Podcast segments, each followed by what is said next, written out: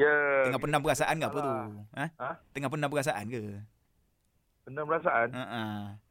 Ah itulah ada cerita dia. Kalau kita ni ada masalah kan. Mm-mm. Kita ni lebih suka memendam ataupun suka meluahkan. Mana satu? Kan? Ah Ha. agaknya mana cara yang terbaik eh? Mm-mm. Betul lah tu. Okey, so pagi ni Hmm. kita akan tanya ah, kita punya pakar motivasi. Yap. ah. Okey. Amin. Siapa dia? Idris. Amin Idris. Assalamualaikum brother Amin. Salam Anas. Itulah pagi ni kita orang um, sembang-sembang macam kalaulah ada something yang berlaku problem kan. Yang Mhm, yang mana kita mhm. patut lakukan? Maknanya kita nak luahkan kepada orang ke ataupun kita nak pendam perasaan tu seorang-seorang?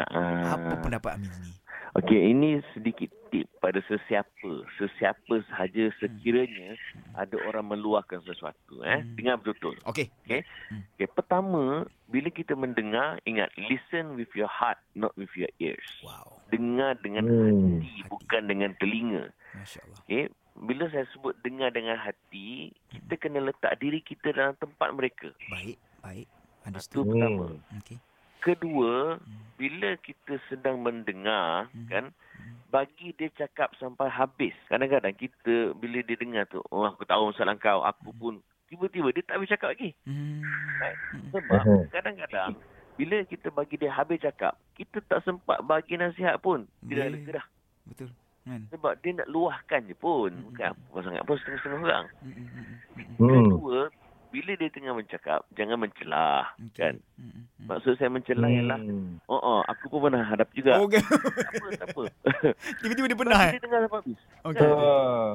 Faham? right Hmm. Lepas tu, uh, sebagai bukti kita memberi perhatian pada apa dia cakap, hmm. Mhm. mungkin sama-sama dia bercakap tu kita uh, apa angguk-angguk sikit. Okey, okey. okey. Eh, Sebagai Hmm. tanda kita beri perhatian. Faham, faham, Lepas faham. tu, bila dah, dia dah habis cakap, Mm-mm. masa ni lah kita kena berhati-hati dengan respon kita. Hmm. Oh. Pertama, jangan mudah-mudah kata, sabar je lah. Okey. Kan? Kembali pada Allah. Jangan. Okey. Ini okey. Ha. bahaya dan inilah yang selalu orang guna. So, nak cakap macam mana? Mm. Cakap dulu. Dia punya magic word ialah, aku tahu. Aku mungkin tak pernah berada macam situasi kau. kan? Alright, alright. alright. Mm. Hmm. Itu penting mula-mula sekali. Lepas tu bila kita nak mula bagi nasihat, kita cakap, Hmm. uh, boleh jadi apa aku cakap ni salah, boleh jadi apa aku cakap ni betul. Masya-Allah, cantik, cantik. Mm. Ha, itu dia punya seni dia. Wow, wow, wow. And then barulah kita kata, aku cadangkan. Ha, nampak tak? Hmm. Bila aku Hmm. cadangkan, Mm-mm. ha, dia tak nampaklah kita macam mengarah-arah, Ya, Okey. okey. menyuruh-nyuruh. Okey. Mm-mm. Setengah kita, kita kata, aku nak engkau.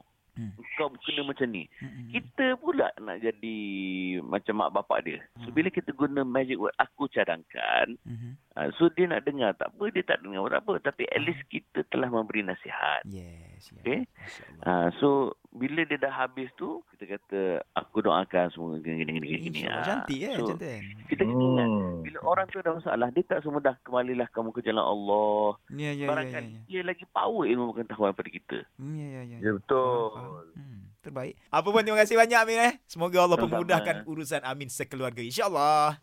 Allahumma amin. Ah. Okay, Amin. Assalamualaikum. Bye, bye, bye. bye.